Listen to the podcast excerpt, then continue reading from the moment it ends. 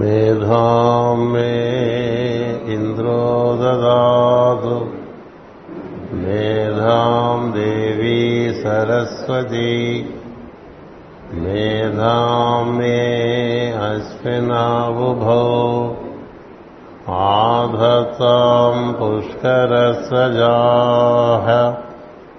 आप्यायन्तु ममाङ्गानि वाक्प्राणश्चक्षुश्रोत्रमधोबलमिन्द्रियाणि च सर्वाणि सर्वम् ब्रह्मोपनिषदम् माहम् ब्रह्म निराकुर्याम् मा ब्रह्म निराकरोत्। अनिराकरणमस्तु अनिराकरणमस्तु तदात्मनि निरतेय उपनिषत्सु धर्माः ते मयि सन्तु ते मयि सन्तु। ॐ शान्ति शान्ति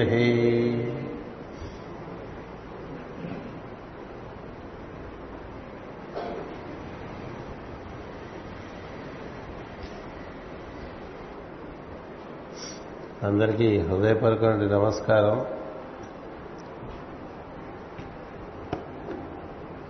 ఆదివారం మొట్టమొదటిసారిగా భాగవతం నాలుగున్నర గంటలకి సాయం మధ్యాహ్నం చెప్పుకోవడం అనేటువంటిది ఇదే ప్రప్రథమం. ఆదివారం సాయంత్రం ఆరు గంటల నుంచి గురుహోరం ఉంటుంది. అందుచేత భాగవతం సాయంత్రం ఆరు గంటల నుంచి సంధ్యా సమయంలో ప్రారంభం చేసి చెప్పుకోమని చెప్తారు కారణాంతరాల వల్ల ఇవాళ సాయంత్రం ఇంకొక కార్యక్రమం ఉండటం చేత ఈ విధంగా నాలుగున్నర గంటలకి రాహుకాలంలో భాగవతం చెప్పుకుంటున్నాం. నాలుగున్నర గంటలకు ప్రతి ఆదివారం రాహుకాలం ఉంటుంది. రాహుకాలంలో భాగవతం చెప్పుకోవచ్చు అంటే భగవంతు నుంచి వచ్చిన వాడే రాహు. కాబట్టి సత్కార్యాలకి సత్సంకల్పనకి తిథివార నక్షత్రాలు కానీ గ్రహాదులు కానీ తోడ్పాటే ఉంటుంది తప్ప మరొక రకంగా ఉండదు.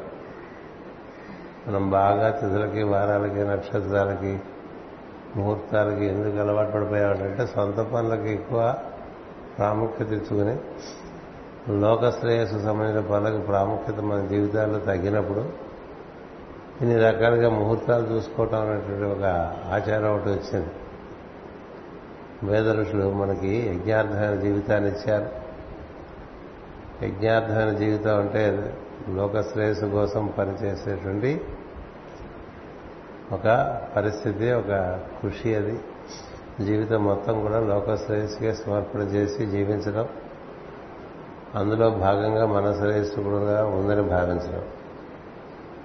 కానీ మామూలుగా జరిగేది ఏంటంటే స్వశ్రేయస్సు గురించి పనిచేసుకుంటూ ఉంటాడు మనిషి. దాన్ని పురుషార్థం అంటారు. పురుషార్థ జీవనం అద్భుతమైన జీవనం ఏమీ కాదు. తన గురించి తాను ఎంత పని చేసుకుంటున్నా అది తన పరిమితుడుగానే ఉండిపోతాడు. లోక శ్రేయస్సు గురించి అనేటువంటి ఉద్దేశంతో జీవితాన్ని నడుపుకుంటూ ఉంటే పరిమితత్వంలోంచి అపరిమితత్వంలోకి పెరుగుతాడు. ఇలా లోక శ్రేయస్సును ఉద్దేశించి చేసే కార్యక్రమాలకి గ్రహ గ్రహములు కానీ నక్షత్ర విభాగములు కానీ తిథులు కానీ వారములు కానీ నక్షత్రములు కానీ వాటి యొక్క ప్రభావము సత్ప్రభావంగానే ఉంటుంది తప్ప మరొక రకంగా ఉండదు. అందుచేత ఈ విశేషమైనటువంటి ఈరోజు కార్యక్రమం ఈ రోజున నాలుగున్నరకి ప్రారంభమైన సందర్భంలో ఈ భావాలన్నీ మెదిలినాయి మీరు కూడా గుర్తుపెట్టుకోండి. సొంత పనులకి తిథులు వారణాలు నక్షత్రాలు. అందరికీ పనికొచ్చే పనికి తిథి లేదు వారం లేదు నక్షత్రం ఆ దృక్పథం మనలో వస్తూ ఉండాలి. మనం మన పనులంటూ తగ్గాలి. అందరూ బాగుండాలని చేసే పనులు పెరుగుతూ ఉండాలి. అలా పెరిగితే మనిషి కేంద్రం తరలించి పరిధిలోకి మారుతుంది కాబట్టి మనిషి పరిమితత్వం నుంచి అపరిమితత్వంలోకి ప్రవేశిస్తాడు. ఈ పని చేయడం వల్ల నాకేం కలిసి వస్తుంది? నాకు ఇందులో లాభమా నష్టమా? నాకు ఖర్చా ఆదాయమా? ఇలా ఆలోచించేవాళ్ళు అన్నటికీ వేదదృష్టించిన మార్గం అవగాహన చేసుకోలేదు చేసుకున్నా అందులో జీవించేటువంటి అవకాశం ఉండదు. ఇది ఒకటి మనం ప్రత్యేకించి చెప్పుకోవాలి. ఏం చేద్దంటే మనం అనుసరిస్తున్నటువంటి మార్గము. ఋషిప్రోక్తమైన మార్గం ఋషిప్రోక్తమైన మార్గంలో చెప్పబడేటువంటిది యజ్ఞార్థ జీవనము. యజ్ఞార్థ జీవనం కన్నా ఒక మెట్టు తక్కువ పురుషార్థ జీవనం. అంటే మనకుండే అర్ధకామాల్ని ధర్మంతో జోడించి నిర్వర్తించుకోవటం. మనకేదో కోరిక కలుగుతుంది. ఆ కోరిక ధర్మపరమా కాదా? దాని ప్రకారం జీవించడం అనేటువంటిది ఒకటి అలాగే మనకేదో అన్ని ఇవి కావాలనిపిస్తుంటాయి.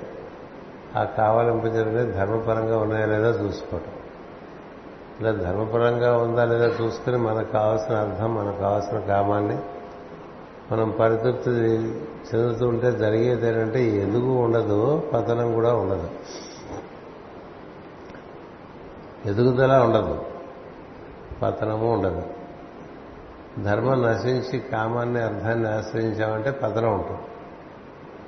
అందుకని ధర్మాన్ని అవలంబిస్తూ అర్థకామాలు నిర్వర్తించుకోవటం వల్ల జీవితంలో తాను తరించిన వాడు అవడం జీవితంలో అలా ఉండి ఉంటాడు. అటు ముందుకు వెళ్ళడం వెనక్కి వెళ్ళడం. ఎక్కడికి వేసిన గొంగళి అక్కడే ఉండిపోయినట్టుగా ఉండిపోతాడు. తన గూర్చి కాక లోక శ్రేయస్సు గూర్చి పనిచేయడం అనేది యజ్ఞార్థం. అంటే భగవద్గీత ఒక్కటే ప్రపంచ గ్రంథాల్లో యజ్ఞార్థ జీవితాన్ని బోధించేటువంటి గ్రంథం. మాటి మాటికి శ్రీకృష్ణుడు యజ్ఞార్థం కురు కర్మాణి అంటాడు. నా జీవితం చూడు నేను నా కోసం ఏనాడు ఏ పని చేసుకోలేదు అందరి కోసమే నేను జీవిస్తున్నాను. అని శ్రీకృష్ణుడు తన్నే ఉదాహరణగా చూపిస్తాడు. అలాగే శ్రీరాముడి జీవితం చూసుకున్నా తన కోసం తను జీవించింది ఉండదు లోకం కోసమే జీవించాడు. వాళ్ళు అవతార పురుషులు ఆ విధంగా జీవించాలని చెప్పి మరి తెలిపి వెళ్ళారు. పురుషుల జీవితాలు కూడా అలాగే ఉంటాయి. వారి కోసం వారు జీవించరు. వశిష్ఠ మహర్షి తన కోసం తను జీవించిన సందర్భం ఉండదు. అలాగే ఇతర ఋషులు సుఖ మహర్షి కానీ వేదవ్యాసులు భాగవతం ఇచ్చిన వేదవ్యాసులు కానీ తన కోసం జీవించడం అనేటువంటిది లేనివారు వాళ్ళు. అందుచేత వాళ్ళు అపరిమితులై చోట్ల వ్యాప్తి చెంది ఉంటారు. అలాగే సద్గురు పరంపర మనం ఆశ్రయించిన పరంపర లోకశ్రేయస్సు కోసం చిరకాలం నుంచి ఉన్నటువంటి వారు వారు. అది మన మార్గం. అలాంటి మార్గంలో ఉన్నప్పుడు ఈ కాలచక్రాన్ని అర్థం చేసుకోవడంలో అది మన స్వార్థానికి ఎలా వినియోగపడుతుందని చూసుకోవడం కాకుండా కాలచక్రాన్ని అనుసరించి మనం లోకానికి ఏ విధంగా శ్రేయస్సు చేయొచ్చు అనేటువంటి కార్యక్రమంలోకి ప్రవేశించిన వాళ్ళు అవుతాం. ఎవరైతే యజ్ఞార్థం జీవిస్తూ ఉంటారో వారికి గ్రహములన్నీ శుభగ్రహ గ్రహములుగానే పరిణిస్తాయి గుర్తుపెట్టుకొని మామూలుగా శనిగ్రహం రాహుగ్రహం కేతుగ్రహం కుజుడు వీరందరూ చాలా రకాలుగా మనకి మనకుండే కర్మలో ఉండేటువంటి కష్ట నష్టములన్నీ కూడా పట్టుకొస్తాయని మనకి జ్యోతిషం చెప్తూ ఉంటుంది. కానీ ఎవరికి ఎలా పట్టుకొస్తాయంటే తమ కోసం తాము జీవించే వారి విషయంలో అవన్నీ సత్యం. అలా కాకుండా లోకశ్రేయస్సు అనే దృష్టి పెట్టుకుని తన జీవితాన్ని మలుచుకున్నటువంటి వాళ్ళకి అవే గ్రహాలు చాలా దోహదకాలుగా పనిచేస్తూ ఉంటాయి. ఈ దృష్టి ఒకటి మనం ఎప్పుడు ఉంచు మనలో ఉంచుకో లేకపోతే ఒకే ఒక సంస్థలో ఒక ఆధ్యాత్మిక సంస్థలో ఉన్నా మనలో పరిమితత్వం తగ్గదు. పరిమితత్వం నుంచి అపరిమితత్వంలోకి పెరగాలంటే మనం ఇతరుల కోసం అనేటువంటిది ఎక్కువ ఉండాలి. ఇతరులు మన కోసం అనేటువంటిది తక్కువ ఉండాలి. అలా ఉంటే ఎన్ని శాస్త్రాలు నేర్చుకున్నా అవి పండుతాయి మనలో లేకపోతే బోర్డు శాస్త్రాలు చదువుకున్నా బోర్డు పూజలు పునస్కారాలు చేసినా దానివల్ల ఏ అభివృద్ధి ఉండదు. ఇది ప్రధానమైనటువంటి అంశం. మనం భాగవతంలో ధ్రువోపాఖ్యానంలో ధ్రువు రాజ్యం వెళ్ళటం రుజుని ధ్రువుని రాజ్యాభిషిక్తుడు చేసి ఉత్తానపాదుడు ఆయన వనములకేకి అటుపైన దేహత్యాగం చేయటం వరకు చదువుకున్నాం. ధ్రువునికి శింసుమారుడను ప్రజాపతి కుమార్ కుమార్తె అయినటువంటి భ్రమనిచ్చి పెళ్ళి చేశారని. ఆ భ్రమి ద్వారా కల్పుడు వత్సరుడు అని ఇద్దరు కుమారులు కలిగారు అని చిట్ట చివరి వాక్యం చదువుకున్నాం. ఈ పురాణాలు చెప్పబడేటువంటి ఈ పాత్రలన్నీ కూడా మనలాంటి మనుషులు కాదు వాళ్ళు. అవి సృష్టి ఏర్పడేప్పుడు దిగివచ్చినటువంటి ఒకే ఒక నారాయణ తత్వం నుంచి దిగివచ్చిన ప్రజ్ఞలే కానీ వ్యక్తులు కాదు ధ్రువుడు అనేటువంటివి ఒక ప్రజ్ఞ. దాన్ని మనం మనలాగా మనుషులాగా ఏదైనా కుర్రాళ్ళగా అట్లా చూడకూడదు. అవగాహన చేసుకోవడానికి అట్లా కథ రూపంలో మనకి సృష్టిలో జరిగేటువంటి ప్రధాన ఘట్టాలన్నీ కూడా భారతాది గ్రంథాలు మనకి భాగవతాది గ్రంథాలు ఆవిష్కరిస్తూ ఉంటాయి. ధ్రువుడు అంటే మన భూమికి ఏర్పడినటువంటి ధ్రువము. ఆ ధ్రువం ఉత్తర ధ్రువం నుండి దక్షిణ ధ్రువం వరకు ఒక ఇరుసుగా వ్యాప్తి చెందినటువంటి ప్రజ్ఞ. ఆ ప్రజ్ఞ ఆధారంగానే భూమి దాని చుట్టూ ఏర్పడి ఉన్నది. అది మనం ఇదివరకు తరగతిలో చెప్పుకుంటూ వచ్చాం. ఇప్పుడు ఈ ధ్రువుని యొక్క తపస్సు అంటే ఆ ప్రజ్ఞ యొక్క బలం చేత ఈ భూమి గుండ్రంగా ఏర్పడటం అనేటువంటి విషయం కూడా మనం తెలుసుకున్నాం.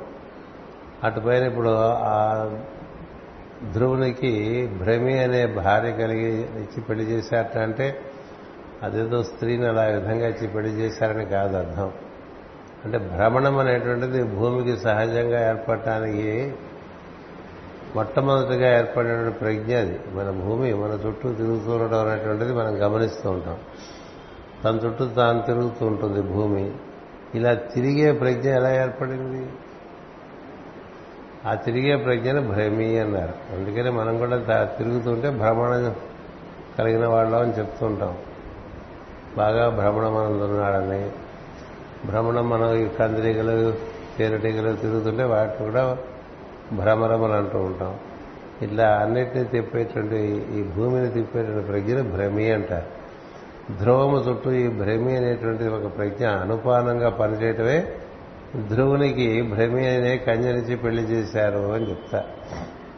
ఇలా ఉంటాయి కథలు మామూలుగా. అంచేతే నిరుక్త శాస్త్రం తెలుసుకోకుండా పురాణాలు చదవకూడదు. ఏ గ్రంథములు ప్రాచీన గ్రంథములు నిరుక్త శాస్త్రం తెలియకుండా చదువుకుంటే అవి అర్థమైనట్టు అర్థం కానట్టు తెలిసి తెలియనట్టు. ఇటు పూర్తిగా తెలిసిన వాళ్ళు కాదు ఇటు పూర్తిగా తెలియని వాళ్ళు కాదు అలా ఉండిపోతారు. మనకు ఉపనిషత్తులో కానీ పురాణాల్లో కానీ భగవద్గీతలు కానీ వీటన్నిటి ఎందు ఉండేటువంటి నామములు ఉంటాయే ఈ నామములకి ఉత్పత్తి అర్థాలు ఉంటాయి అంటే ఉత్పత్తి అర్థం బట్టి పేరు పెడతారు. ఇప్పుడు ఎవరికైనా కుమార అని పేరు పెట్టారనుకోండి కుమార అని పేరు పెడితే దానికి ఒక వ్యుత్పత్తి అర్థం ఉంటుంది. అంటే ప్రకృతి పురుషుడి నుంచి మొట్టమొదటిగా దిగి వచ్చినటువంటి ప్రజ్ఞ అని అర్థం. కుమార్ కుమారతత్వం. అలాగే గణపతి అన్నాం అనుకోండి మనకేదో బొమ్మ పెట్టేసి అదే గణపతి అనుకోకూడదు. గణపతి అంటే నలుగిటిని పోగేసి వాటన్నిటి మధ్య సమన్వయ ప్రజ్ఞగా నిలబడి వాటన్నిటినీ ఏకతాటి మీద నడిపించేటువంటి ప్రజ్ఞ. అందుకని దాన్ని ఆరాధన చేసుకుంటుంటే మనం బృందాలు బృందాలుగా ఉండేవాళ్ళం సమన్వయాత్మకంగా జీవించేటువంటి అవకాశం ఏర్పడుతుంది. అది కేవలం మనుషుల కోసమే కాదు ఒక సూర్యమండలంతో ఒక బృందంగా ఉండాలన్నా కొన్ని సూర్యమండలాల గుంపులు ఒక బృందంగా ఉండాలన్నా లేదా సృష్టిలో ఒక విశిష్టమైన ప్రజ్ఞ అనేది దాన్ని గణపతి అన్నారు. ఇలా ప్రతిదానికి వ్యుత్పత్తి అర్థం ఉంటుంది శివుడు అంటే అట్లా మెడలో పాములు వేసుకున్నవాడని కాదు. శివుడు అంటే శుభంకరము శుభము కలిగించేటువంటి తత్వము అని పార్వతి అని ఉందనుకోండి ఏమిటి అర్థం పార్వతికి? దృఢమైనటువంటి ప్రజ్ఞ. అంటే ఎట్టి పరిస్థితుల్లోనూ చరణము లేనటువంటి ప్రజ్ఞ అది. పర్వతమునకు నుండి పర్వతము యొక్క ప్రజ్ఞను పార్వతి అంట. ఇలా ప్రతి విషయానికి కూడా మనకి సంస్కృతంలో వ్యుత్పత్తి అర్థం అన్న భాష సంస్కృతం. ఇప్పుడు గోడ అంటే అలాంటి అర్థమే ఉండదు. తెలుగులో గోడ అని పిలిచామనుకోండి దానికి అలాంటి అర్థమే ఉండదు. అందుకే మిగతా భాషను కూడా వికృత భాషలే. సంస్కృతం ఒకటే. ప్రకృతి పరమైన భాష అందులో ప్రతి పదమునకు ఆ పదం యొక్క మూలంలోకి వెళ్తే వ్యుత్పత్తి అర్థం. రామ అన్న పదం ఉందనుకోండి ఆ పదములో ఒక ముఖ్యమైన అర్థం ఏంటంటే ఆనందము కలిగించేవాడు అని. రమణము రమించుట ఇలాంటి కలిగిన వాడు ఒకటి. రా అంటే అగ్నితత్వము మా అంటే ప్రకృతి తత్వము ప్రకృతి పురుష తత్వము రెండు కూడా సరిసమానముగా తన ఎదున్నటువంటి కృష్ణ అంటే క్లీం కృష్ణాయ అంటాం కృష్ణ అంటే ఆనంద స్వరూపుడు అని అర్థం. అంతేగాని ఇట్లా కాలు పక్కన కాలు వేసుకుని ఒక వేణు పట్టుకుంటే తప్ప మనం కృష్ణుడు అని భావన చేయలేం కదా. అది కాదు కృష్ణుడు అంటే. ఎక్కడ సర్వకాల సర్వావసర ఎందు ఆనందం అనేటువంటిది అట్లా పెళ్ళుబుగుతూ ఉంటుందో దాన్ని కృష్ణత్వము అంటారు. అంటే మనకి అన్ని నామాలకి కూడా సంస్కృతంలో వ్యుత్పత్తి అర్థం ఉంటుంది. అంచేత ఆ వ్యుత్పత్తి అర్థం తెలుసుకుంటూ చదువుకోవాలి. ఇప్పుడు శింసుమార ప్రజాపతి అంటే మనకి దాని యొక్క శింసుమారము అంటే అది తాబేలు కప్పు అని అర్థం. తాబేలు కప్పు. అంటే తాబేలుకి పైన ఒక రక్షణగా ఉండటానికి ఒక డిప్ప ఉంటుంది. అది ఎలా ఉంటుంది? ఈ విధంగా బల్లపరుపుగా ఉంటుంది. ఈ బల్లపరుపుగా ఉండేటువంటి తాబేలు పైనుంచి మనం చూస్తే ఎలా ఉంటుందో ఈ భూమి పై ఉపరితలం నుంచి చూస్తే ఆ పైన మనకి ప్రజ ముందు చెప్పుకున్నాం మనం తరగతుల్లో ప్రజాపతులు ఆ తర్వాత ఈ సప్తర్షి మండలాలు ఆ తర్వాత తారక మండలాలు గ్రహ మండలాలు భూమి అన్నీ మొత్తం అంతా కూడా ఒక బల్లపరుపుగా అంటే ఒక గోళం పైన నుండి చూస్తూ ఉంటే మనకి గోళం కింద భాగం కనిపించదు. ఒక గోళం పైన మనం బాగా విస్తారమైన గోళం పైనుంచి చూస్తున్నాం అనుకోండి. చూస్తుంటే క్రింద భాగం కనిపించదు. మనకి పై భాగమే బల్లపరుపుగా కనిపిస్తుంది. అంచేత ఈ బల్లపరుపుగా పైనుంచి దర్శించి మనకి ఇచ్చారనమాట ఇలా దర్శించగలిగినటువంటి వాళ్ళ ఋషులు. అలా దర్శించి ఇది ఒక తాబేలు డిప్పల్లే ఉంది అన్నారు. ఈ తాబేలు డిప్ప ఎలా ఉంది ఇలా బోర్లు ఇస్తే చూసారా తాబేలకు పొలుసులు మనకి కనిపిస్తుంటాయి ఇట్లా రకరకాలుగా. అట్లా రకరకాల తారక మండలాలు అక్కడ తేజరిల్లుతూ ఉంటాయి. మనకి పూర్వకాలం ఇంట్లో కూర బాగా ఉడకబెట్టిన తర్వాత నీళ్ళు పోవటానికి ఒక చిల్లుల గిన్నె ఒకటి ఒక బొచ్చ ఒకటి ఉండేది. ఇప్పుడు కూడా వాడితే వాడతారు. ఇప్పుడు కుక్కర్లు వచ్చిన అది వాడటం మానేశారు. ఇప్పుడు ఈ చిల్లులతో కూడిన బొచ్చ తిరగేసి వేసామనుకోండి దాని లోపల వెలుగు ఉందనుకోండి. ఊహించుకోండి. ఒక చిల్లుల బొచ్చ ఒక ఒక దీపం ఇలాంటి దీపం మీద ఇలా బోర్లిస్తే ఆ చిల్లులోంచి కాంతి ఎట్లా కనిపిస్తుందండి? ఊహించండి. చిల్లుల బొచ్చ ఉంది. ఆ బొచ్చ ఒక ఒక దీపం మీద బోర్లించాం. బోర్లిస్తే ఆ దీపకాంతి ఈ చిల్లులోంచి ఎలా బయటకు వస్తూ కనిపిస్తూ ఉంటుంది. అలాగే ఈ శింసుమార చక్రము అనేటువంటిది ధ్రువము ఉత్తర ధ్రువము పైనుంచి చూస్తే ఆ విధంగా అన్ని కూడా కాంతులు ఇట్లా బయటికి వికస వికాసం చెందుతూ ప్రసరిస్తున్నట్టుగా కనిపిస్తూ ఉంటుందని చెప్పి ఋషులు దర్శనం చేసి మనకి ఇచ్చారు. ఆ బల్లపరుపుగా ఉండేటువంటి ఉపరితలం అది ఏ దాని దాని క్రిందనే ప్రజాపతుల అంటే గుంపులు గుంపుల సూర్యమండలాలు ఉంటాయి. దాంట్లోనే తారకామండలాలు ఉంటాయి. దాంట్లోనే సూర్యమండలాలు ఉంటాయి గ్రహ మండలాలు ఉంటాయి ఇవన్నీ ఆ ధ్రువానికి లోబడి ఉంటాయి అనేటువంటిది మనం మహావిష్ణువు ధ్రువుడికి వరమించినటువంటి విధానంలో మనం తెలుసుకోవడం జరిగింది. ఆ మొత్తాన్ని శింసుమారము అంటారు. ఈ శింసుమారము అది ఎప్పుడైతే ఈ ధ్రువుని తపస్సు ద్వారా అది వంగి దానికి ఒక విధమైనటువంటి పరిస్థితి వచ్చిందో దానికి గాలి ఏర్పడింది. గాలి ఏర్పడటం వల్ల అది తిరగటం మొదలు పెడుతుంది పైన గుండ్రంగా. అది తిరుగుతూ ఉంటే మనకి ఇక్కడి నుంచి చూస్తుంటే మనం చూడండి ఇలా మన నక్షత్రాలన్నీ ఆకాశం చూడటం మారి మొదలు పెడితే ఎప్పుడు ఒకే చోట కనబడదు నక్షత్ర మండలం. ఉత్తరాయణంలో ఒక చోట ఉంటుంది దక్షిణాయనంలో ఒక చోట ఉంటుంది. అది తిరుగుతున్నట్టుగా కనబడుతుంది. తిరుగుతున్నట్టుగా ఎందుకు కనబడుతుందంటే మనం తిరుగుతున్నాం కాబట్టి. అవి తిరుగుతున్నాయి మనము తిరుగుతున్నాం ఒక్కొక్క సందర్భంలో ఒక్కొక్క చోట ఉన్నట్టుగా కనిపిస్తుంటాయి అవన్నీ. అంచేత అన్నిటికన్నా పైనుంచి గనక దర్శనం చేస్తే ఏ విధంగా బల్లపరుపుగా ఈ మండలాలన్నీ కూడినటువంటి ఒక సముదాయం గోచరిస్తుందో దాన్ని శింసుమారము అన్నారండి. అంటే తాబేలుడిప్ప అన్నారు. ఇప్పుడు మీరు అర్థం చేసుకుంది తాబేలు డిప్ప ఆధారంగా మందర పర్వతాన్ని ఏర్పాటు చేసి సృష్టి నిర్మాణం చేశారని చెప్పారనుకోండి. అదే అమృత మధురం చేశారన్నారనుకోండి అప్పుడు తాబేలు అంటే మనం అనుకునే తాబేలు కాదు. అంచేత అలాంటి శింసుమారము అనేటువంటి ప్రజాపతిని ఎందుకన్నారంటే దాని నుండే ఈ రకరకాలైన ప్రజాపతి వ్యూహములు తర్వాత సూర్యమండలములు నక్షత్ర మండలములు గ్రహ మండలములు అన్నీ దానికి లోపల తిరుగుతూ ఉంటాయి. అందుచేత దాని నుంచి పుట్టుకొచ్చినాయి కాబట్టి వాటిన్నిటికి మూలమైనటువంటి దాన్ని ప్రజాపతి అంటారు.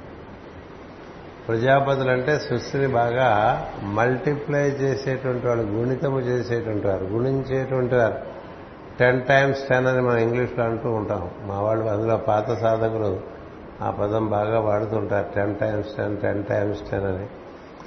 అంటే బాగా వృద్ధి కలిగించడానికి ప్రజాపతులను ఏర్పాటు చేసుకున్నాడు పరమపురుషుడు. వారి నుంచే తామర తంపగా జీవకోటి అంతా వచ్చింది. వారి నుంచే సృష్టి కూడా దిగి వచ్చింది.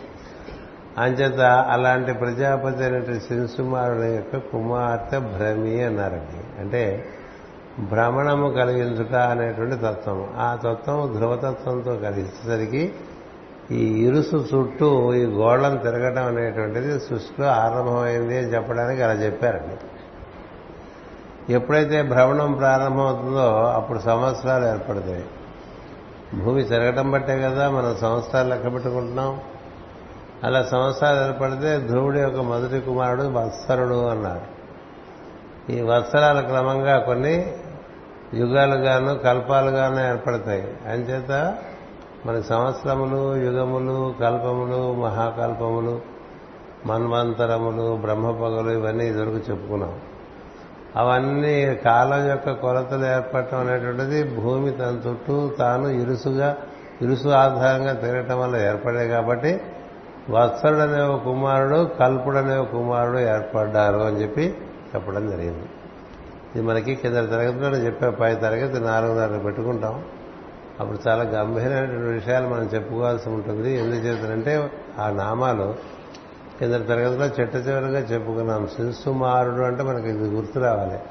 అంటే మనం బాగా ఊహ చేయాలి మనకున్నటువంటి భూమండలం కన్నా పైన సూర్యమండలం ఉంది. సూర్యమండలంలో గ్రహమండలం ఉంది. సూర్యమండలం అధిష్ఠించి తారక మండలం ఉంది.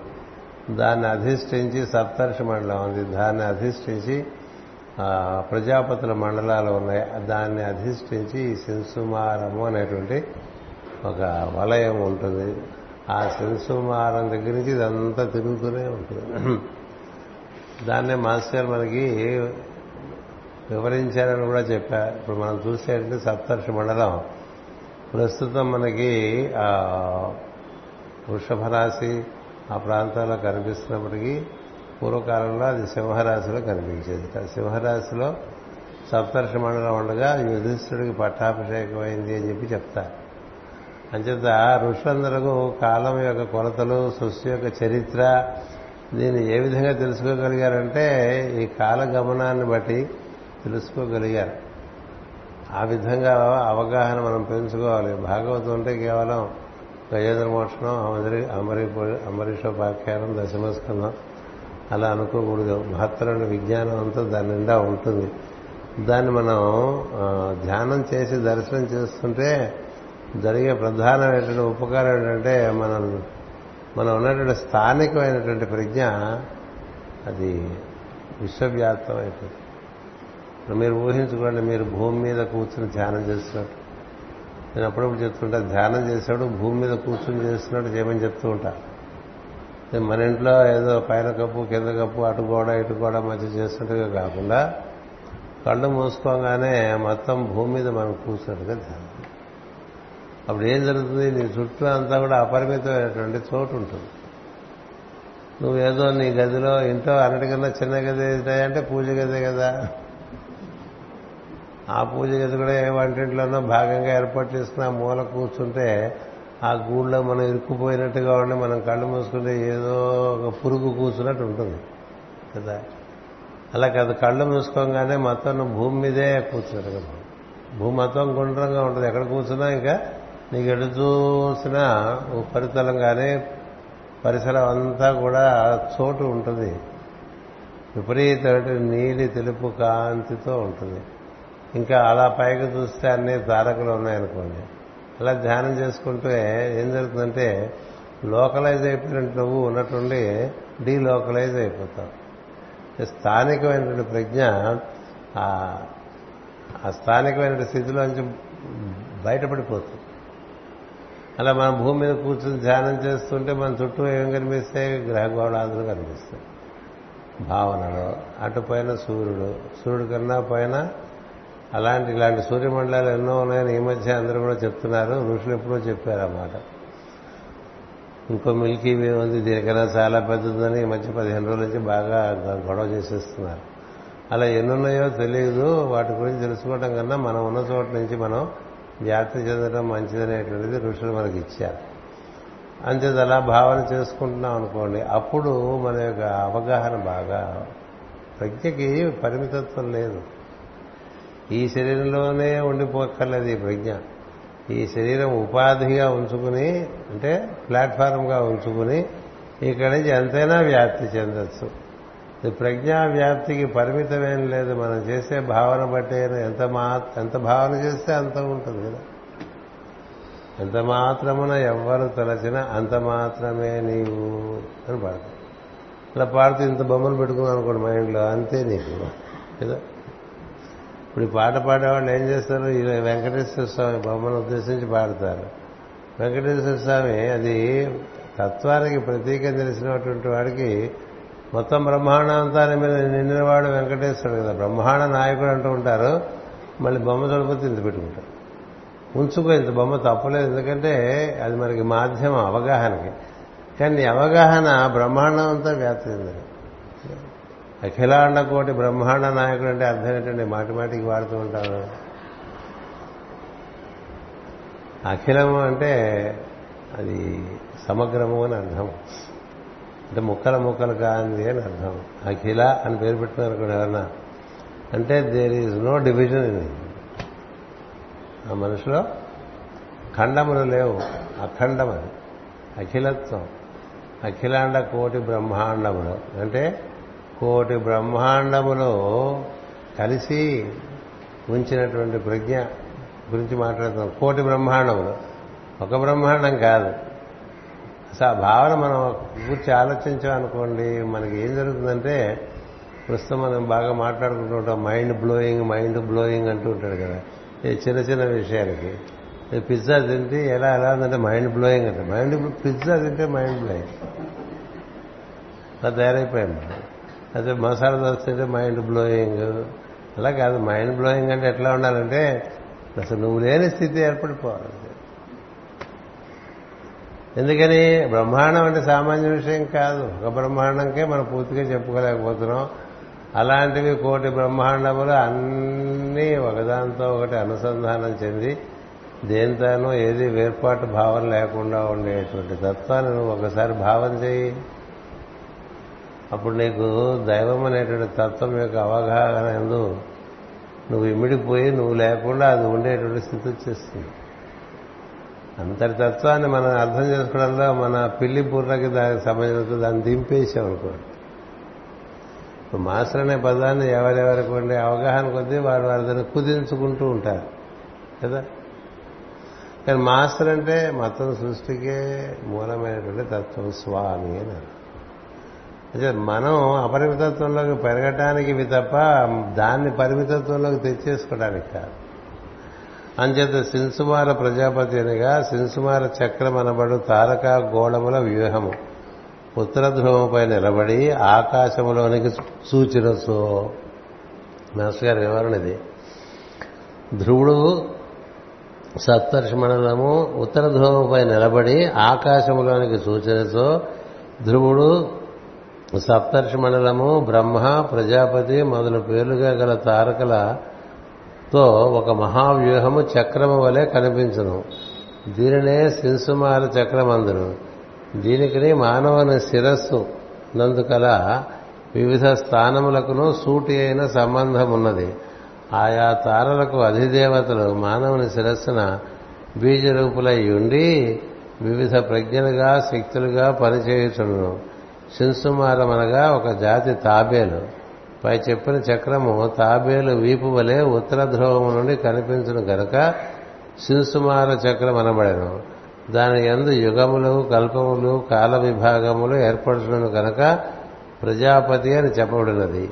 భూమి పరిభ్రమణమున వలన ఈ చక్రము భ్రమించుతున్నట్లు కనిపిస్తున్నాను ఇప్పుడు భూమి మీద ఉత్తర ధవం అనేది మనం కూర్చున్నాం అనుకోండి. దానిపైన చెప్పబడిన మండలాలన్నీ ఉన్నాయి ఏది?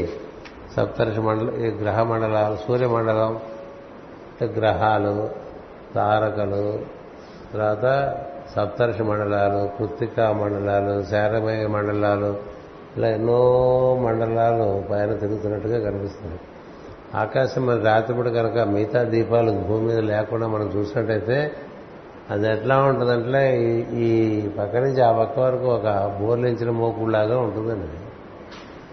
ఆ తారకలన్నీ చిల్లులాగా అవతల పక్కన ఏదో కాంతి ఆ చిల్లులోంచి వెళ్తున్నట్టుగా ఉంటుంది అంటే మనం తాబేలు డిప్ప లోపల ఉన్నాం అనుకోండి.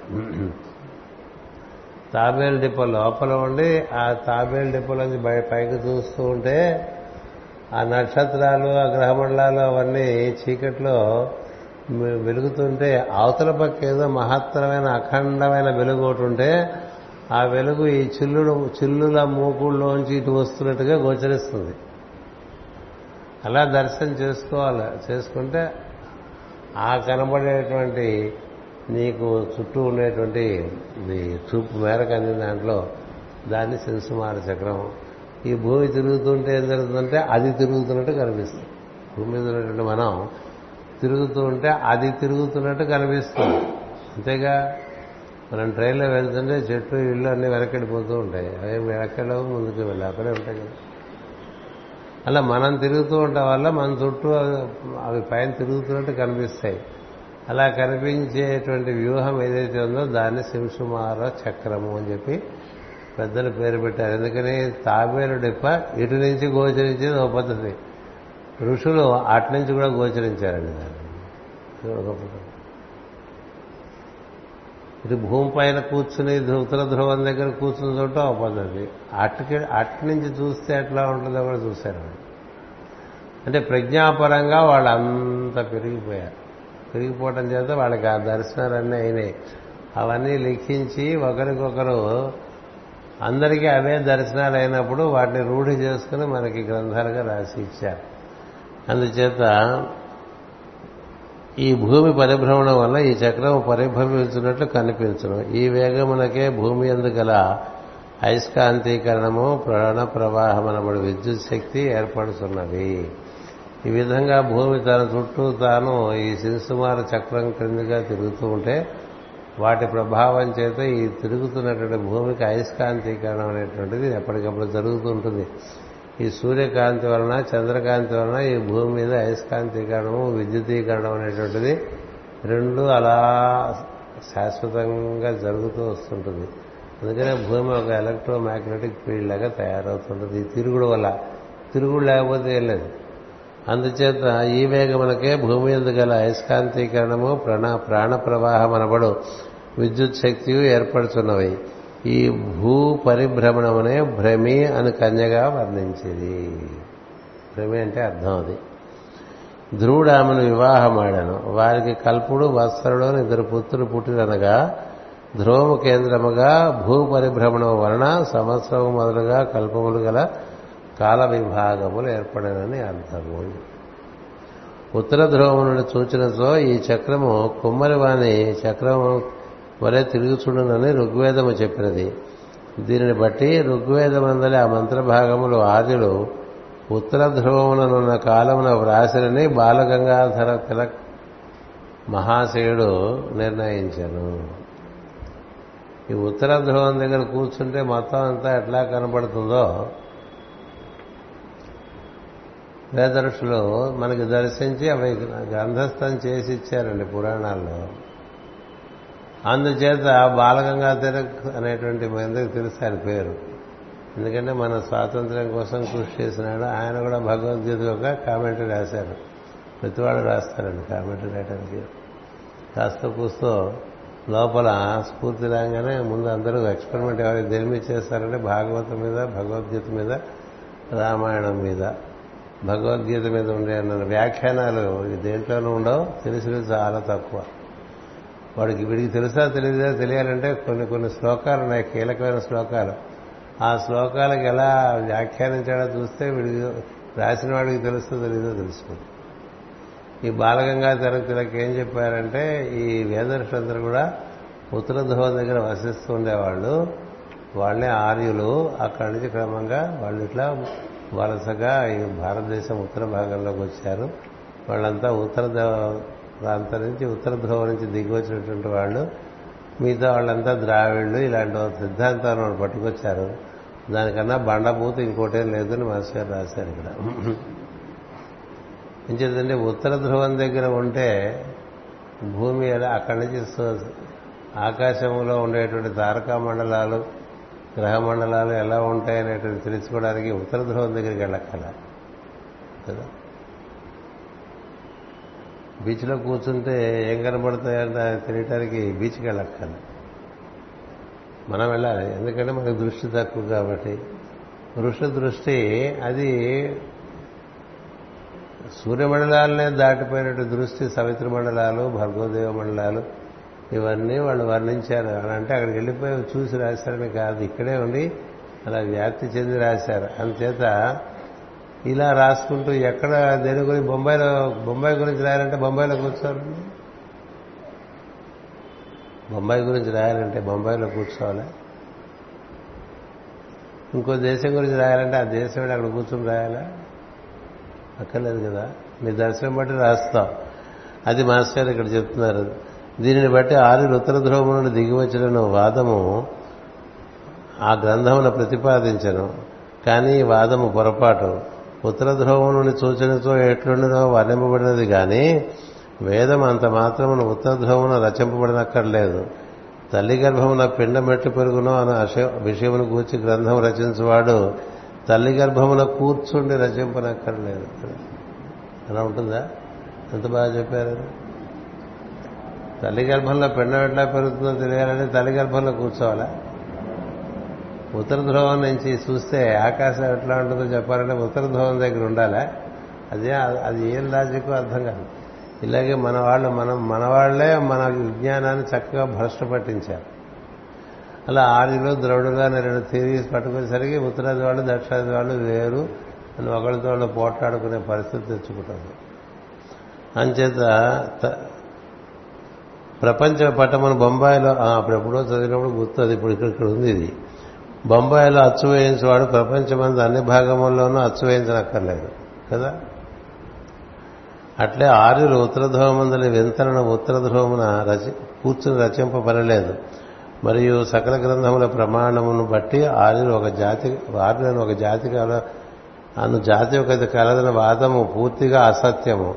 వేదధర్మమును అనుసరించి జీవించువాడు సత్ప్రవర్తన కలవాడు ఆర్యుడనబడునని సకల గ్రంథముల సారాంశము.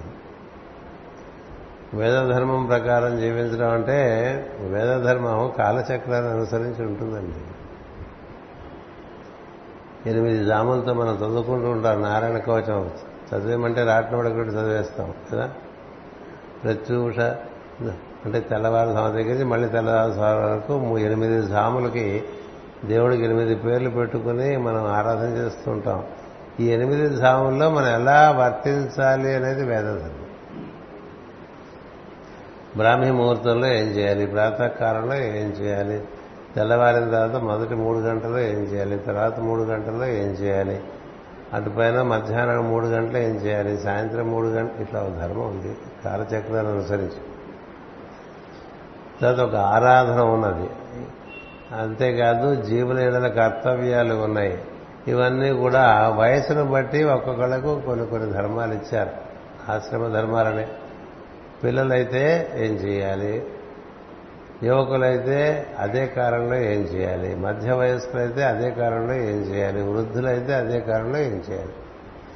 అందరికీ ఒకటే రూల్ కాదు. ఆశ్రమం బట్టి వృద్ధులు అనుకోండి అది నాలుగో ఆశ్రమం. మధ్య వయసు అనుకోండి మూడో ఆశ్రమం అది.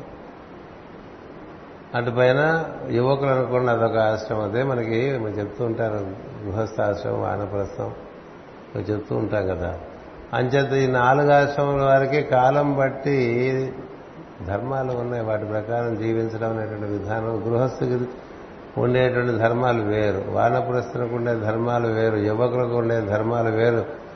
పసివారికి ఉండేటువంటి ధర్మాలు వేరు. ఇట్లా ధర్మాలు ఉన్నాయి. ఆ ధర్మాన్ని అనుసరించి వారి యొక్క ప్రజ్ఞ యొక్క పాఠవమును బట్టి అందరికీ ఒకే రకమైనటువంటి స్థితిలో ఉండదు ప్రజ్ఞ. కొంతమంది ప్రజ్ఞ చాలా చురుకుగా పనిచేస్తుంటుంది. కొంతమంది ప్రజ్ఞ అంత బాగా అంత చురుగ్గా పనిచేయదు. అంచేది ఇట్లా మనకి రకరకాలుగా ఉంటుంది ప్రజ్ఞ దీన్ని వర్ణాశ్రమ ధర్మాలు అన్నారు. ఈ ధర్మాలను అనుసరించి పనిచేసేటువంటి ప్రజ్ఞను అవగాహన చేసుకుంటూ తదనుగుణంగా కాలాన్ని అనుసరిస్తూ మనం ఈ గమనాన్ని కాల గమనాన్ని అర్థం చేసుకుంటూ జీవించే విధానం మనకు వేద ధర్మంగా ఇచ్చారు. అలా జీవించేటువంటి వాళ్ళందరూ కూడా తెలిసిన వాళ్ళు అన్నారు. అలా తెలిసిన వాళ్ళని ఆర్యులు అన్నారు. ఎవరయ్యా ఆర్యుడు అంటే సృష్టి క్రమము తెలిసి అందులో ఉండేటువంటి ధర్మము తెలిసి తదనుగుణంగా తన జీవితాన్ని తాను నడుపుకుంటూ తన దగ్గరికి చేరిన వారికి ఆ ధర్మాన్ని నిర్వర్తింపజేస్తూ ఉండేటువంటి వాడిని ఆర్యుడు అలాంటి ఆర్యుల్ని అది ఆర్యులు వేరు ద్రవిడులు వేరు ఇట్లా మనకి మార్చు వచ్చే సిద్ధాంతాలన్నీ కూడా అవి అవగాహన లేక బాగా తెలిసిన వాళ్ళకు తప్పులు రాశారనుకోండి అవి కూడా ఆయనకి బాగా తెలుసు కదా అని కొన్ని తప్పులు కూడా వాటితో పాటు చెల్లిపోతూ ఉంటాయి. అంచేత ఈ ఆర్య ద్రవిడ సిద్ధాంతాలన్నీ కూడా నిష్కారణంగా ప్రపంచ ప్రపంచంలో భేదం కలిగించడానికి వచ్చినవి తప్ప మానవ జాతి ఒకటే. అందరూ ఒక చోట నుంచి దిగి వచ్చారు. అందరూ తల పక్కకి వలసలు వెళ్ళిపోయారు. అక్కడ ఉండేటువంటి ప్రాంతాల వారీగా ఉండేటువంటి శీతోష్ణ పరిస్థితులు బట్టి వారి వారికి ఆచార వ్యవహారాలన్నీ ఏర్పడ్డాయి. అది ముందు మనం చదువుకున్నాం మీకు గుర్తుంటే. లేదా అక్షాంశలు రేఖాంశలు అనేటువంటి కథ చదువుకున్నాం భూమి మీద ఏర్పడ్డాయని. అందుకని ఏ ఏ ప్రాంతాల వారు వారి వారికి ఉండేటువంటి శీతోష్ణ స్థితిని బట్టి వారికి ఉండేటువంటి అక్కడ దొరికేటువంటి కందమూలములు ఫలములు ఆహారము వాటిని బట్టి ఈ ఆచారాలన్నీ ఏర్పడుతున్నాయి కానీ మొత్తం మానవ జాతి ఒక్కళ్ళ నుంచి దిగి వచ్చింది మనువు నుంచి దిగి వచ్చింది.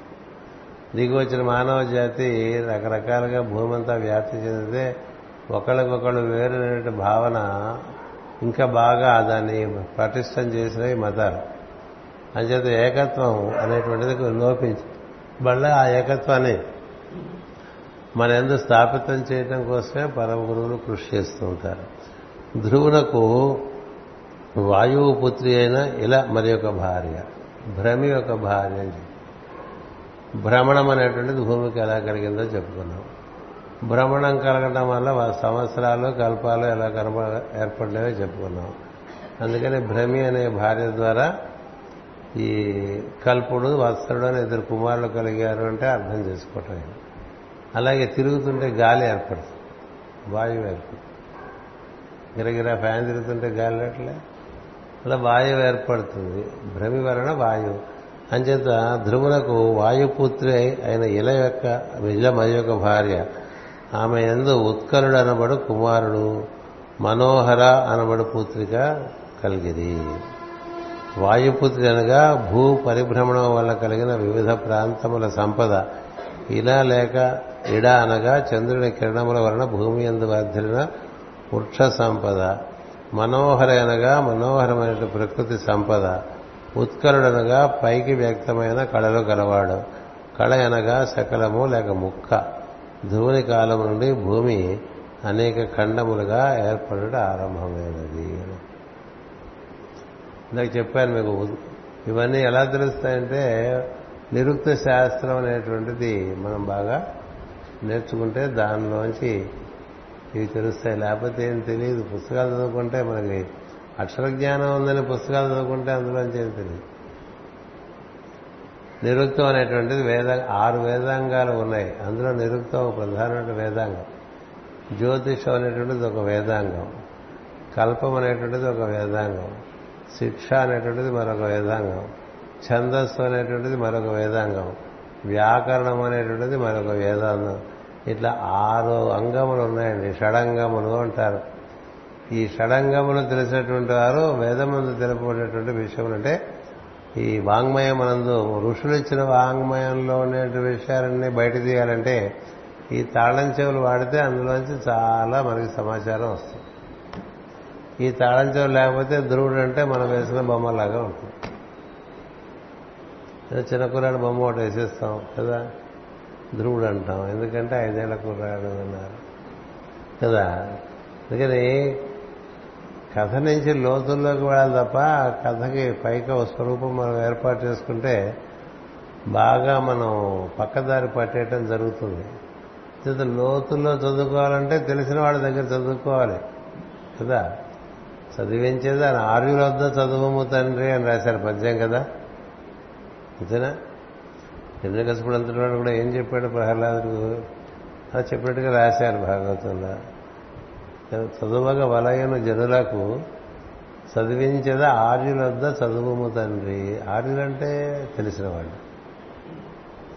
తెలిసిన వాళ్ళ దగ్గర చదువుకోవటం వేరు తెలియని వాళ్ళ దగ్గర కూర్చుని ఇంకో తెలియని వాడు చదువుకోవటం వేరు. అంచేత ఎక్కడ ఆర్యత్వం ఉందో అక్కడ మీకు ఈ వేదాంగముల యొక్క తాళంచెములు తాళంచెములు చక్కగా వాటిని వినియోగించి ఈ అతి ప్రాచీనము శాశ్వతమైన గ్రంథాల్లోని విషయములు తీసి మనకు అందిస్తారు. అవి మనకుగా చదువుకుందామని కూడా ప్రయత్నం చేయండి చూద్దాము. చేస్తుంటే ఇప్పటికి ఎప్పుడూ చేసే ఉండాలి ఇవన్నీ. చేయలేరు ఎందుచేతంటే అలాంటి చదువుతున్నప్పుడు నిద్ర వచ్చేస్తుంది ప్రజ్ఞ. మామూలుగా మనసు గారి భాగవతం ఇలా తృతీయ స్కంధం దగ్గర నుంచి చదువుకుంటూ ఉంటే ఓ పేజీ చదివితే నిద్ర వచ్చేస్తుంది. ఎందుకంటే ప్రజ్ఞకి అతీతమైనటువంటి విషయములు అక్కడ గోచించడం చేత ఇంకా ప్రజ్ఞకి అందగా నిద్ర వచ్చేస్తుంది. అందుకనే తరగతుల్లో కూడా చాలా మందికి అవగాహనకు మీరు మించి ఉందనుకోండి నిద్ర వచ్చేస్తుంది అయినప్పటికీ దాంతో మనం కుస్తీ పడుతున్నాం అనుకోండి క్రమంగా ప్రజ్ఞకి అది అలవాటై దాంట్లోకి ప్రవేశించేటువంటి ఒక అవకాశం ఏర్పడుతుంది. అందుచేత ఇప్పుడు చూడండి మనం ఉత్కళ అనేటువంటిది మనకి ఒరిస్సా దేశాన్ని కూడా ఉత్కళ దేశం అంటారు. ఉత్కళ రాష్ట్రం అంటారు. ఉత్కళ అంటే పైకి ఎద్దసమ్మేటువంటి కాంతి ఉండేటువంటి ప్రాంతం. అందుకని మీకు ఇవాళకి కూడా మొత్తం భారతదేశంలో ఒరిస్సా రాష్ట్రంలో ఉండేటువంటి రంగులలో ఉండేటువంటి కళ మిగతా రాష్ట్రాల్లో రంగుల్లో ఉండదు. మీరు కనుక ఒరిస్సా వెళ్తే ఒరిస్సాలో ఉండేటువంటి రంగుల ఉధృతం అంటే ఇంటెన్సిటీ అంటాం చాలా అద్భుతం. పసుపు కావచ్చు ఎరుపు కావచ్చు సింధూరం కావచ్చు మరొకటి కావచ్చు మనసు కావచ్చు ఆ రంగు అది అంతే. ఒకప్పుడు చాలా కళలతో అంటే కాంతితో విరాజిల్లినటువంటి రాష్ట్రం ఉత్కళ అది క్రమంగా ఇప్పుడు ప్రస్తుత విధంగా మనం చూసిన పరిస్థితిలోకి వచ్చేసింది. అంచేత వాయుపుత్రనగా భూ పరిభ్రమణం నుండి ఏర్పడినటువంటి వాయువు. లేక అంతేకాదు చంద్రుడి యొక్క కిరణములు ఇలా. దానివల్ల చంద్రుడు ఎక్కడ చంద్రకాంతి ఉంటే అక్కడ ఈ వృక్ష సంపద బాగా వర్ధిల్లుతూ ఉంటుంది. దానివల్ల సృష్టికి మనోహరత్వం వస్తుంది. ఆ మనోహరత్వం వల్ల సృష్టికి కళ ఏర్పడుతుంది. అంచేత వీళ్ళందరూ ధ్రువుడి యొక్క భార్య నుంచి పుట్టుకొచ్చిన పిల్లలుగా చెప్పారు. అంటే భూమి యొక్క జననము దాని మీద ఏర్పడినటువంటి కళలు దాని మీద ఏర్పడినటువంటి వృక్ష సంపద దాని చుట్టూ ఆ చంద్రుని వల్ల కాంతి వల్ల ఏర్పడినటువంటి ఉత్పత్తి అయినటువంటి జీవ సంపద సృష్టి సంపద అవన్నీ ఏర్పడిన ఏది? ధ్రువుని తపస్సు అయిన తర్వాత భూమి ఏర్పడిన తర్వాత ఆ భూమి మీద. ధ్రువుని తమ్ముడైన ఉత్తముడు వివాహము చేసుకొనలేదు. అతడు ఒకనాడు వేటాడుటకు హిమవత్ పర్వత ప్రాంతమందలి అరణ్యమునకు పోయి ఒక యక్షుని చేసి చంపబడను. అతని తల్లి దుఃఖముతో కుమారుని వెతుకుకొనుచు బలమునకేగి అందు దావాగ్నిలో మృతి చెందను. యక్షుడొకడు తన సోదరుని చంపనని విని ధ్రువుడు కోపముతోనూ రోషముతోనూ చిక్కాకుపడిన చిత్తము కలవాడై జయేచ్ఛతో రథమెక్కి ఉత్తర దిక్కునకు దిగ్విజయము బయలుదేరను. హిమవత్ పర్వతపు లోయలలో అలకాపురమును చూశాను అతని భూతగుణములచే సేవింపబడుచు గుహ్యుల గుహ్యకులతో సంకులముగా నుండెను. ఈ విధంగా ధ్రువునికి ఉత్తముడైనటువంటి కుమారుడు ఉత్తానపాదుడైనటువంటి తండ్రి కదా? సుమతి అనేటువంటి తల్లి రుచి అనేటువంటి పిన తల్లి ఉన్నారని చెప్పుకున్నాం. అంటే ఏమిటో కూడా చెప్పుకున్నాం. ఉత్తానపాదం అంటే ఏమిటో చెప్పుకున్నాం. రుచి అంటే ఏమిటో చెప్పుకున్నాం. సునీతి అంటే ఏమిటో చెప్పుకున్నాం తల్లి. ఉత్తముడు అంటే కూడా చెప్పాను మీకు. ఉత్తముడు అంటే అతను ఎప్పుడూ ప్రజ్ఞ ఊర్ధ్వ దిశగా ప్రయాణం చేసేటువంటి ప్రజ్ఞ కలిగినటువంటి వాడు. ఎప్పుడు కూడా కన్నులు మూసుకుంటే అతని ప్రజ్ఞ అనాహత నుంచి సహస్రాల వరకు అటుగా శిఖగా ఉంటుందండి. ఊర్ధ్వరేతస్కుడే ఉంటాడు. ఎప్పుడూ ఊర్ధ్వరేతస్కుడే ఉండేటువంటి వాళ్ళు వివాహం చేసుకోరు. వాళ్ళు బ్రహ్మచర్య వ్రతం సహజంగా వారి ఎందు ఉంటుంది మన ప్రజ్ఞ ఎప్పుడూ అధోముఖంగా ఉంటుంది. అందుకనే మనకి భూమి మీద ఎన్నో విషయాలు కావాలి కదా? ఇంకా మన భూమి మీద చాలా విషయాలు కావాలి ఉన్నప్పుడు మన ప్రజ్ఞ అధోరేతస్కమై ఉంటుంది. ప్రజ్ఞా ప్రసారమే రేతస్సు కూడా. అంచేత కామవాంఛలు ఉంటాయి భూమి మీద కోరికలు ఉంటాయి ఏవేవో అవి కావాలి ఇవి కావాలి ఇంకా చాలా భూమి మీద చూడాల్సినవి పొందాల్సినవి వినాల్సినవి చాలా ఉంటాయి. ఇలా ఉన్న వాళ్ళందరూ అధోరేతస్కులు. వాళ్ళందరికీ వివాహం అవసరం. ఈ ధ్రువుడు ఉత్తరం నుంచి దక్షిణం వరకు కూడా వ్యాప్తి చెందిన ధ్రువంగా ఏర్పడ్డాడు. అతనికి ఉత్తరము ఉన్నది దక్షిణము ఉన్నది. ఉత్తముడు అలా కాదు కదా? ఉత్తముడు అంటే ఊర్ధ్వరేతేసుకున్నటువంటి ప్రజ్ఞది అందుచేతనే అదే యోగానికి అర్హత కలిగినట్టు ప్రజ్ఞ. అందుచేతనే ఉత్తముడు ఉత్తాన పాదుడైనటువంటి తండ్రి యొక్క తొడ మీద కూర్చోగలిగాడు. తొడ అంటే యోగ విద్య ఎందు ఊర్ధ్వరేతస్కమునకు దీక్ష వహించుట అని అర్థం. యోగం దేనికోసమే అంటే మన ప్రజ్ఞని అడుకుతుంటున్న ప్రజ్ఞని తీసుకెళ్ళి అందరం అందరం ఎక్కించడానికి యోగం. అంతేగాని యోగంలో ఉన్నామండి అడుకుతుంటున్నామండి అంటూ ఉండకూడదు.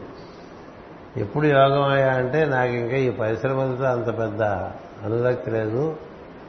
నాకు ఊర్ధమైనటువంటి దివ్యమైనటువంటి లోకములతో అనురక్తి సహజంగా నీలో పెరుగుతోందనుకో అప్పుడు ఊరికే బజార్లో తిరగదు ప్రజ్ఞ. అవకాశం ఉన్నప్పుడల్లా కళ్ళు మూసుకుని అట్లా ఊర్ధ్వముగా వెళ్ళిపోతుంది అలా ఉన్నటువంటి వాడు ఇంకా పెళ్ళి చేసుకుంటాడండి పెళ్ళి చేసుకోలేదు. వాడు పెళ్ళి చేసుకోలేదు అంటే పాపం వాడు పెళ్ళి చేసుకోలేదని అనుకోకూడదు.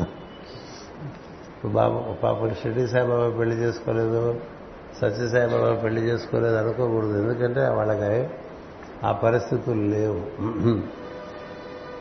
అందుచేత ఊర్ధ్వరేతస్కులే శిరస్సు పైన ముడి.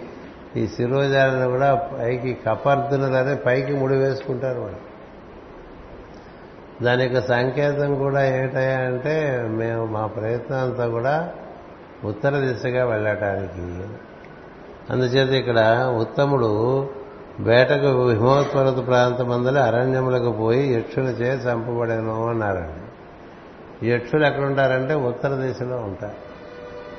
యక్షులు ఉత్తర దిశలో ఉంటారంటే మనకి శిరస్సు పైడిప్పులోకి మనకు వెళ్తే అక్కడ యక్షస్థులు అనేటువంటి వాళ్ళు లభిస్తారండి వాళ్ళు సృష్టి సంపదకంతా వాళ్ళే అధిపతులు. మూలాధారంలోకి వచ్చేస్తే రక్షస్సులని ఉంటారు. వాళ్ళు పదార్థాన్ని బాగా రక్షిస్తుంటారు. రెండున్నాయి. ఈశాన్యంలో యక్షస్సులు ఉంటే నైరుతులు రక్షసులు ఉంటారు. ఈ నైరుతిలో ఉండే రాక్షసులకి అధిపతిని రాక్షసుడు అంటారు. రాక్షసులు అంటే మనం అనుకునే రావణాసుడు హిరణ్యకసుడు వాళ్ళు కాదు. రాక్షసులు అంటే అర్థం అంటే పదార్థములు రక్షించువారు అని. యక్షస్సులు అంటే అత్యంత సూక్ష్మతమమైనటువంటి అత్యంత ప్రకాశవంతమైనటువంటి లోకములను పరి పరిరక్షించేవాడు మనకు శిరస్సు ఎందు యక్షస్సులు ఉంటారు మూలాధారం నందు రక్షస్సులు ఉంటారు. అక్కడి నుంచి ఇక్కడికి అత్యంత సూక్ష్మమైనటువంటి స్థితిలో మహా వెలుగుతత్వంగా ఉండేటువంటి స్థితిలో నుంచి అలా మట్టి వరకు కూడా ఏర్పడిపోయి ఉంటాయి మనలో. పైకి వెళ్తున్న కొద్దీ వెలుగు లోకాలు ఉంటాయండి కిందకి వస్తున్న కొద్దీ పదార్థ లోకాలు ఉంటాయి. అందుకని మనం ఎక్కడ తిరుగుతున్నాం అంటే మనం వెలుగు లోకాల్లో తిరుగుతున్నాం అంటే శిరస్సులో ఉన్నట్టు అర్థం. పదార్థాల్లో తిరుగుతున్నా అంటే బొడ్డు కింద నుంచి ఇంకా కిందకు ఉన్నట్టు అర్థం. మనకి ఎన్నాళ్ళు పోయినా పదార్థం ఉంది ఆకర్షణ ఉందనుకోండి. ఉంటే అర్థం ఏంటి? మన ప్రజ్ఞ బొడ్డు నుంచి కిందకు ఉందని అర్థం.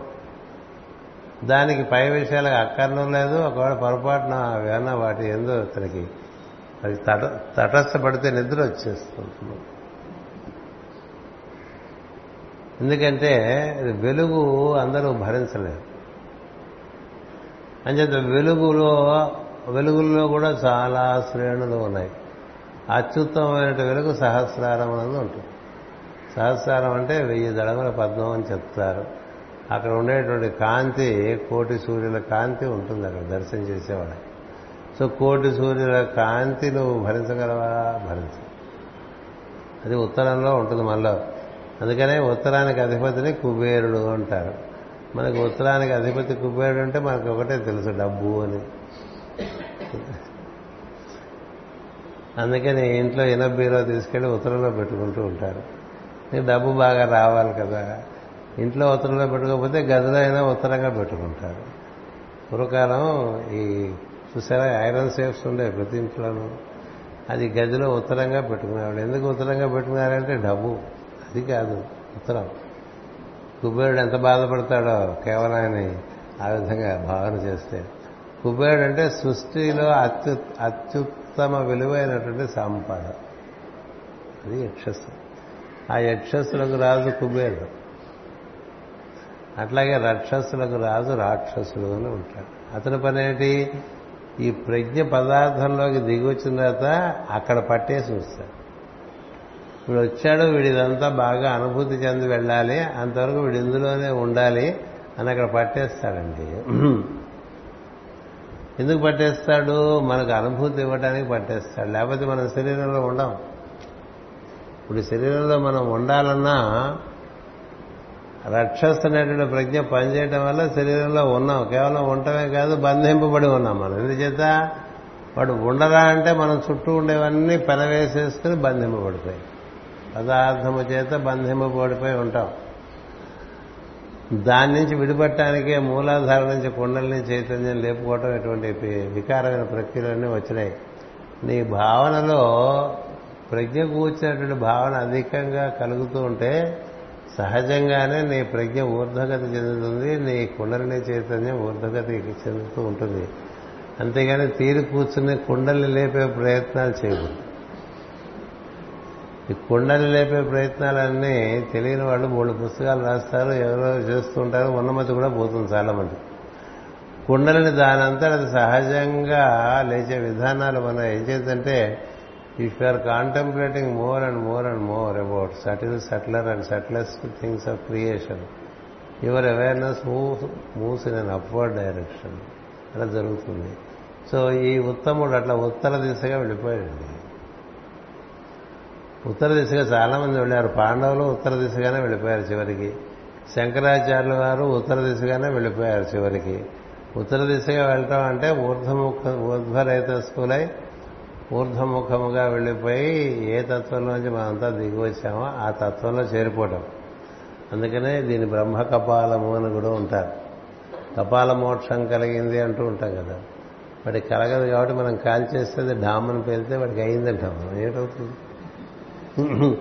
శ్మశానానికి వెళ్ళి అది పేలేంత వరకు మనం అక్కడ కూర్చుని ఉంటాం. ఇది ఆడవాళ్ళకి తెలియదు మగవాళ్ళకి చూపిస్తుంటారు వెళ్ళినప్పుడల్లా. అది పేలిన తర్వాత మనం వచ్చేసి అంటే వెళ్ళిపోయినట్టు అర్థం. అంచేత ఈ ఈ ప్రాంతాన్నంతా కుబేరుడు రక్షిస్తూ ఉంటాడు. దేన్ని? ఉత్తర ప్రాంతాన్ని. అది నిజమైనటువంటి సంపద. అందుకనే కుబేరుడు శివుడికి మిత్రుడు అని చెప్తారు పురాణాల్లో. కుబేరుడు శివుడికి మిత్రుడు ఎందుకయ్యారంటే శివస్థానం ఆ పైన ఉంటుంది. సంపదలకు ఇంకా అతీతమైన స్థానంలో శివుడు ఉంటాడు. సంపదల స్థానంలో వైకుంఠం ఉంటుంది విష్ణు ఉంటాడు. అంచేత అతీతమైన స్థానాన్ని లో ఉండేటువంటి అత్యద్భుతమైన సంపదలకు ఒక అధ్యక్షత వహించి అధిష్టాన దేవతగా ఉన్నటువంటి వాడిని కుబేరుడు అంటారు. ఆ కుబేరుడు యొక్క సమూహం సంపదలుగా ఉంటుంది ప్రజ్ఞలుగా ఉంటాయి. అవి అత్యంత సూక్ష్మమైనటువంటి సంపదలు.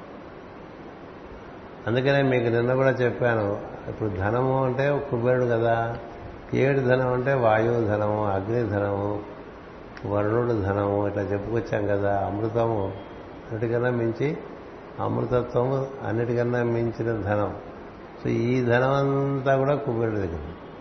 అటు పక్కకి ఉత్తముడు వెళ్ళాట అంటే అది చాలా సహజమైనటువంటి విషయం.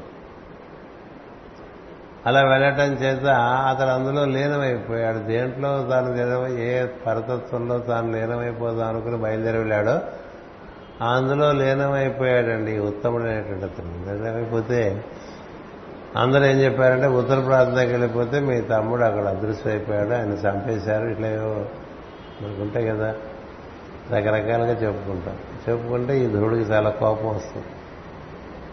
అది చూడండి తర్వాత కథ తర్వాత కథ అదే.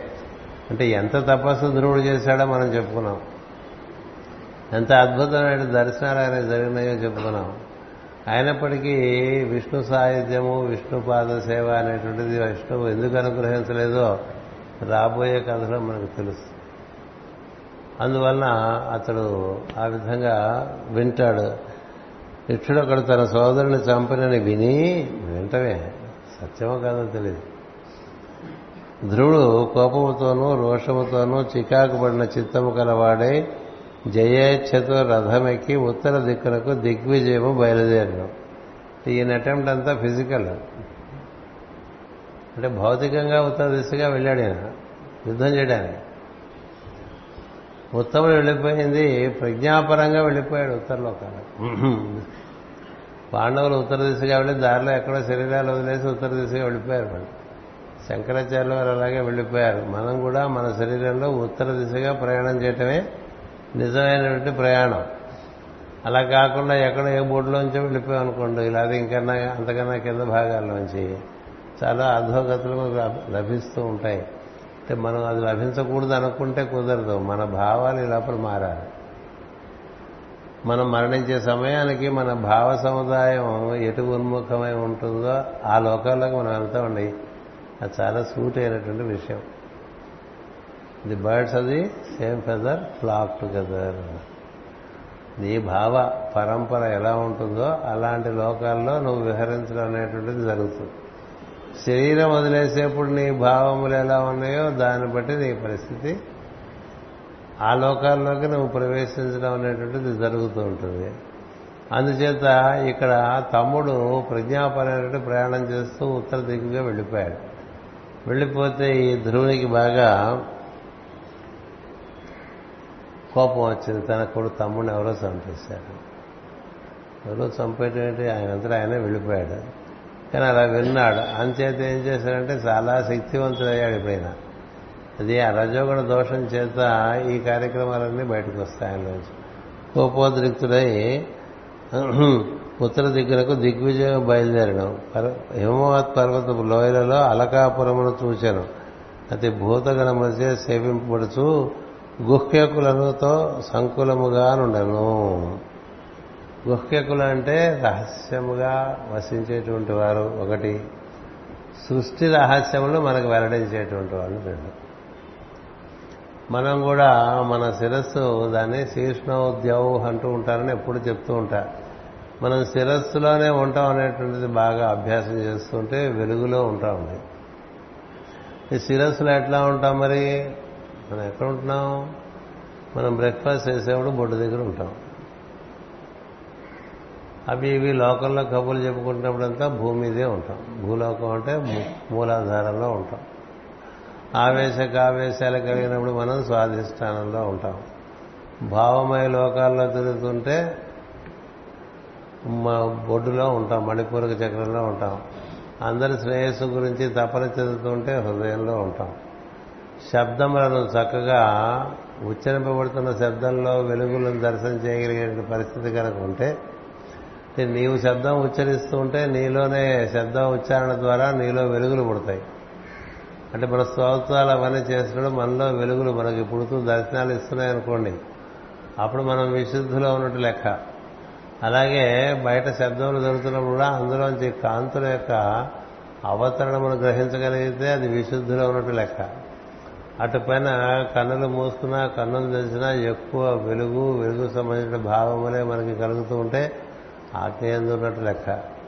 అంచేత మనం వెలుగులో ఉండాలంటే మన భావములు తదనుగుణమైన లోకాలకు సంబంధించినవే ఉండాలి. అలా ఉంటే వెలుగులో ఉన్నట్టు తప్ప ఏదో పావు గంట అరగంట కాస్త గుడుగుడు గుడుగుడుమని బయటకు వచ్చేసి మామూలు ప్రకారంగా ఉంటే మనం ఎప్పుడు సహజంగా మనలో ఎలాంటి భావాలు మెదులుతూ ఉంటాయో ఆ లోకాల్లో మనం అందుచేత ఇక్కడ ఈ ధ్రువుడు భౌతిక లోకంలో బాగా ఉన్నటువంటి వాడు. ఈ యక్షులంటే అక్కడికి వెళ్తే బాగా అవగాహన తన అవగాహనకు మించి అక్కడ అంతా గోచరించిందండి. అది సంకూలంగా ఉందని చెప్తున్నారు. ఏం చెప్పారంటే ఉత్తర దిక్ ఉత్తర ఉత్తర దిక్కునకు దిగ్విజయములకు బయలుదేరను.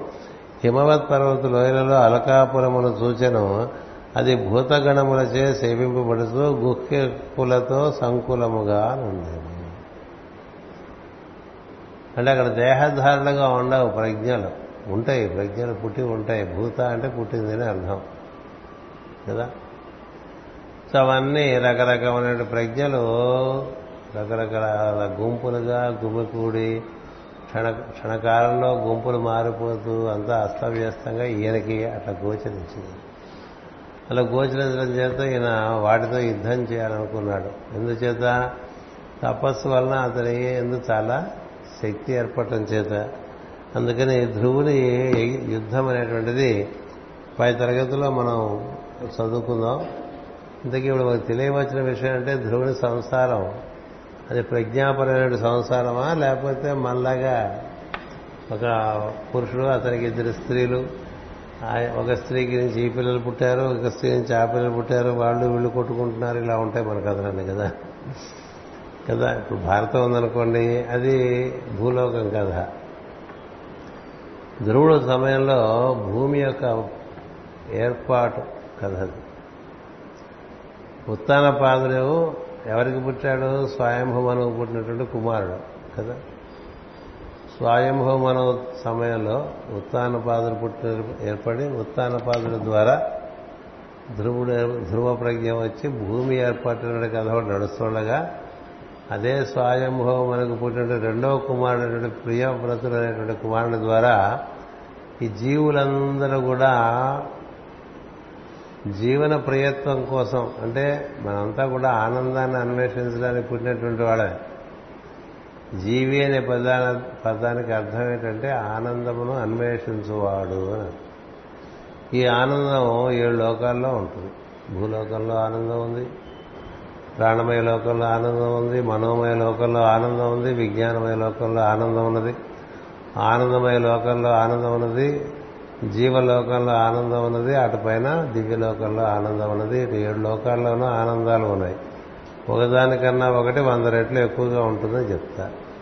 ఈ ఆనందం కోసం పుట్టినటువంటి వాళ్ళందరూ కూడా ఉత్తానపాదుడు తమ్ముడు ప్రియవ్రతుడు అని చెప్తారు అంటే ముందు భూమి ఏర్పాటు చేసిన తర్వాత మనుషులకు శరీరాలు ఏర్పాటు చేసేటువంటి ప్రాతిపదిక ఏర్పడిన తర్వాత ఆ శరీరాల్లోకి జీవులు దిగి వచ్చే కథంతా కూడా ప్రియవ్రతుని కథగా చెప్తారు మీకు ఒరిజినల్ ట్రీ మర్చిపోతూ ఉంటాం కాబట్టి కొంచెం ఎలాగో సమయం ఉంది కాబట్టి గుర్తు చేస్తాను. స్వయంభవమనవు సతరూప అనేటువంటి అదే మనుతత్వానికి మొట్టమొదటిది మొదటి భావం. అది శ్రీ మహావిష్ణువే ఆ విధంగా తానే చతుర్ముఖ బ్రహ్మ నుంచి ఆ విధంగా ఏర్పడినట్టుగా అందులో ఏంటంటే అంతర్హితరుడు భావం చెప్పుకున్నాం. ఆ శతరూపకి దేవహూతి ఆకూతి ప్రసూతి అని ముగ్గురు కుమార్తెలు. స్వయంభూమనం స్వయంభవనం శతరూపలకు దేవహూతి ఆకూతి ప్రసూతి అని ముగ్గురు కుమార్తెలు. ఉత్తానపాదులు ప్రియవతులు ప్రియవ్రతులు అని ఇద్దరు కొడుకులు పుట్టారండి. అట్లా చెప్పుకొచ్చారు కదా. అంటే మనకి ఈ దిగువచ్చిన సృష్టి కథ యొక్క ప్రజ్ఞలన్నీ కూడా పరిచయం చేయడానికి ఒక కథ రూపంలో చెప్తే మనకి అవగాహన అవుతుందని ఆ చెప్పుకొచ్చారు. అంతేగాని ఇవన్నీ మనకి భూమి మీద జరిగినటువంటి కథలు కావాలి భూమి ఏర్పడటానికి ముందు జరిగినటువంటి కథలు. అంచేత అందులో భాగంగా మనకి దేవహూతి ద్వారా కర్దము కర్దముడు దేవహూతి ద్వారా తొమ్మిది మంది కంజర పుట్టడం వారికి తొమ్మిది మంది ప్రజాపతులనిచ్చి వివాహం చేయటం దానివల్ల ఎలాంటి మహత్తరమైన ప్రజ్ఞలు సృష్టిలో పుట్టుకొచ్చినాయో చెప్పుకున్నాం. అలాగే ఆకూతి ద్వారా ఎవరు పుట్టారు ప్రసూతి ద్వారా ఎవరు పుట్టారు అన్నట్టు చెప్పుకోవడం జరిగింది. ఆడపిల్లల కథలైన తర్వాత మగపిల్లల కథలు అన్నట్టుగా చెప్పుకొచ్చారు. ఉత్తానపాదులు కథ చెప్పారు. ఇందులో ఎవరు ముందు ఎవరి తర్వాత ఏం చెప్పలేదు. భాగవతం మీరు చదువుకుంటే మొట్టమొదటి దేవహూత మొట్టమొదటి ఆకూత మొట్టమొదటి ప్రసూత మొట్టమొదటి ఉత్తానపాదులా లేక ప్రియవ్రతులా చెప్పలేదు. ఎందుకు చెప్పలేదంటే అవన్నీ ఒక్కసారిగా వస్తాయి కంకరెంట్గా ఏర్పడిపోతాయి. ఒక స్విచ్ చేస్తే పది లైట్లు వెళ్ళినట్టుగా వచ్చేస్తూ ఉంటాయి. చెప్పుకునేప్పుడు ఒక్కొక్క కథ ఓదాని కథ ఒకటి చెప్పుకుంటే ఓదానికన్నా ఒకటి ముందు అనుకోకూడదు. అది ఒకటి గుర్తుపెట్టుకోవాలి. అందుకనే సృష్టిలో క్రోనాలజీ తెలుసుకోవడం అనేటువంటిది చాలా కష్టమైన విషయం. ఒకేసారి పది మంది పుట్టుకొస్తే పది కథలు అలా కంకరెంట్గా జరిగిపోతూ ఉంటాయి. ఏ కథ ముందు ఏ కథ తర్వాత చెప్పుకోవడం అనేటువంటిది కష్టం అవుతుంది. కానీ పది కథలు జరిగిపోతూ ఉంటాయి. దేనికంత దాన్ని దొరికిపోతూ ఉంటుంది. పది మొక్కలు ఒకసారి మొలిచినాయి అనుకోండి ఒక్కొక్క మొక్క కథ చెప్పుకుంటూ వస్తుంటే ఒకదాని తర్వాత ఒకటి పుట్టిన మొక్క కాదు. ఈ కథ ఇక్కడ నడుస్తుంది దీని గురించి చెప్పుకుంటుంటే అవతల మొక్క కూడా పెరిగిపోతూ ఉంటుంది ఈ లోపల. కానీ చెప్పుకోవడానికి ఒక ఆర్డర్లో చెప్పడానికి భాగవతంలో ఈ ఆర్డర్లో చెప్పారు. అలా మనకు కొంత అవన్నీ అట్లా తెలుసుకుంటూ ఉండాలి. అందుచేత ఈ ఉత్తాన పాదులకి ధ్రువ ధ్రువుడు ఉత్తముడు అని ఇద్దరు కుమారులు. ఆయనకి ఇద్దరు ఇద్దరు భార్యల కథ ప్రతి దాంట్లో ఉంటుందండి. ఓ రాజుగారు ఉన్నారు ఆయనకి ఇద్దరు భార్యలు ఉంటారు. అంటే ఏంటంటే అర్థం ఒకటి సూక్ష్మ లోకానికి సంబంధించింది ఒకటి భౌతిక లోకానికి సంబంధించింది. ఏ కథలైనా సరే. భూదేవి శ్రీదేవి అంటాం కదా? అంటామా భూదేవి అంటే భూప్రజ్ఞ అంటే పదార్థమైనటువంటి లోకములకు సంబంధించిన ప్రకృతి. శ్రీదేవి అంటే వెలుగు లోకములకు సంబంధించిన ప్రకృతి. ఒకటి ఇడా నాడిగాను ఒకటి పెంగళానాడు గాను మధ్యలో సుషమ నాడిగాను మనం ఉంటూ ఉంటాం. అంచేత ఇడ కథ ఉంటుంది పెంగళ కథ ఉంటుంది. శ్రీదేవి కథ నడుస్తూ ఉంటుంది భూదేవి కథ నడుస్తూ ఉంటుంది. భూదేవిని కాదంటానికి వీలేదు శ్రీదేవిని కాదంటానికి వీలేదు సృష్టి కథలో. కదా? అందుకని మనకేదో కథలు రాసిచ్చినప్పుడు ఈవిడ మీదకి ఆవిడ కోపం వచ్చింది ఆవిడ మీద ఈవిడ కోపం వచ్చింది అంటే రాస్తుంటారు. కోపాలు రావటం కాదు అది సహజంగా ఒకదాని కూడా విరుద్ధంగా పనిచేస్తేనే కథ నడుస్తుంది. విద్యుత్ మనకి ఇలా ఏర్పడి పనిచేయాలంటే అది ఏసీ కరెంట్ గాను డీసీ కరెంట్ గాను ఉంటేనే విద్యుత్ వస్తుంది లేకపోతే రాదు. కదా? అంటే one becoming two and should be seen as a an aspect of complementary nature which ఈ సీమింగ్లీ ఆపోజిట్ విరుద్ధంగా కనిపిస్తాయి. విరుద్ధం నిజంగా విరోధమే ఉండదు. హోదానికోటి విరుద్ధంగా ఉంటేనే ఇక్కడ ప్రజలుంది భర్తకు ఒక రకమైన భావాలు భార్యకు రకమైన భావాలు ఉండటం అనేది చాలా సహజం. ఏం చేద్దంటే ఒక ఒక నాణ్యానికి బొమ్మ బొరుసులాగా రెండు పక్కల చూపిస్తూ ఉంటారు. ఒకళ్ళు ఒకటి చెప్తే ఇంకోళ్ళు ఇంకోటి చెప్తారు కదా. అలాగే ఉంటాయిగా జీవితాలు. భార్య ఒక రకంగా చూస్తుంది భర్త ఇంకొక రకంగా చూస్తారు రెండు కలిపి సత్యం. నాణ్యానికి బొమ్మ సత్యమా బొరుసు సత్యమా? బొమ్మ లేని బొరుసు లేదు బొరుసు లేని బొమ్మ లేదు. అలాగే సృష్టిలో శ్రీదేవి భూదేవి అంటారు. అలాగే ప్రతి దేవతకి ఇద్దరు పెళ్ళాలని చెప్తారండి అదేమిటో? అంటే దేవతలందరికీ ఇద్దరు పెళ్ళన్నారు కదా మనకుంటే ప్రాబ్లం అంటుంటారు కదా. మనకు కూడా ఇద్దరు ఉన్నారని తెలుసుకోండి. ఒకటి మనలో దైవీ ప్రకృతి రెండోది భూ ప్రకృతి ఒకటి స్థూల ప్రకృతి ఒకటి సూక్ష్మ ప్రకృతి. సో నువ్వు స్థూల ప్రకృతి ఎందు బాగా ఉన్నావు అనుకో అంటే నువ్వు భూదేవితో ఎక్కువ ఉన్నట్టు.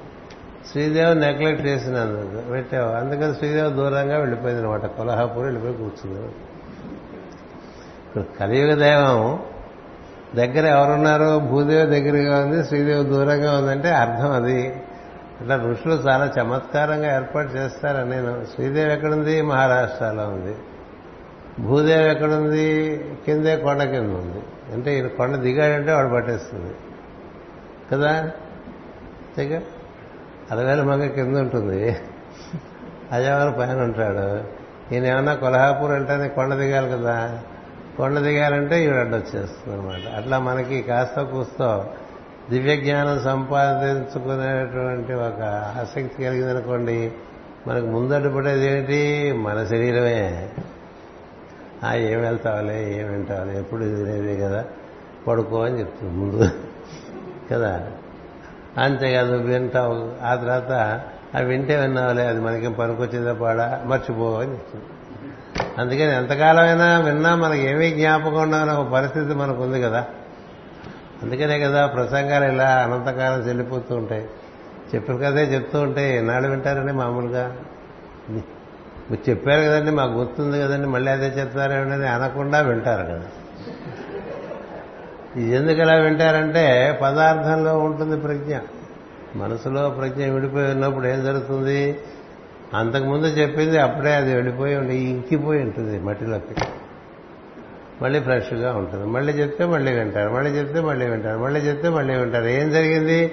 భూదేవి మింగేస్తుంది అనమాట అంటే నీలో ఉండేటువంటి పదార్థములకు మొగ్గినటువంటి సంస్కారం ఏదైతే ఉందో అది నిన్ను ఆ విధంగా మింగేస్తుంది. మింగేస్తుంటే ఏమవుతుంది? శ్రీదేవి పోయి కాళీప్రసాద్ నాలుగున్నరకు ఇవాళ ప్రవచనం.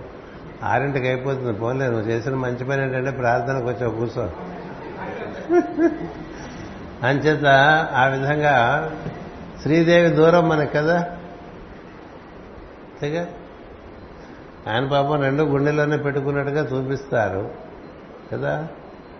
శ్రీదేవి భూదేవి గుండెలోనే పెట్టుకున్నాడు? ఆయన గుండెలో ఒక పక్క ప్రకృతిని పెట్టుకున్నాడండి ఒక పక్క జీవుల్ని పెట్టుకున్నాడండి.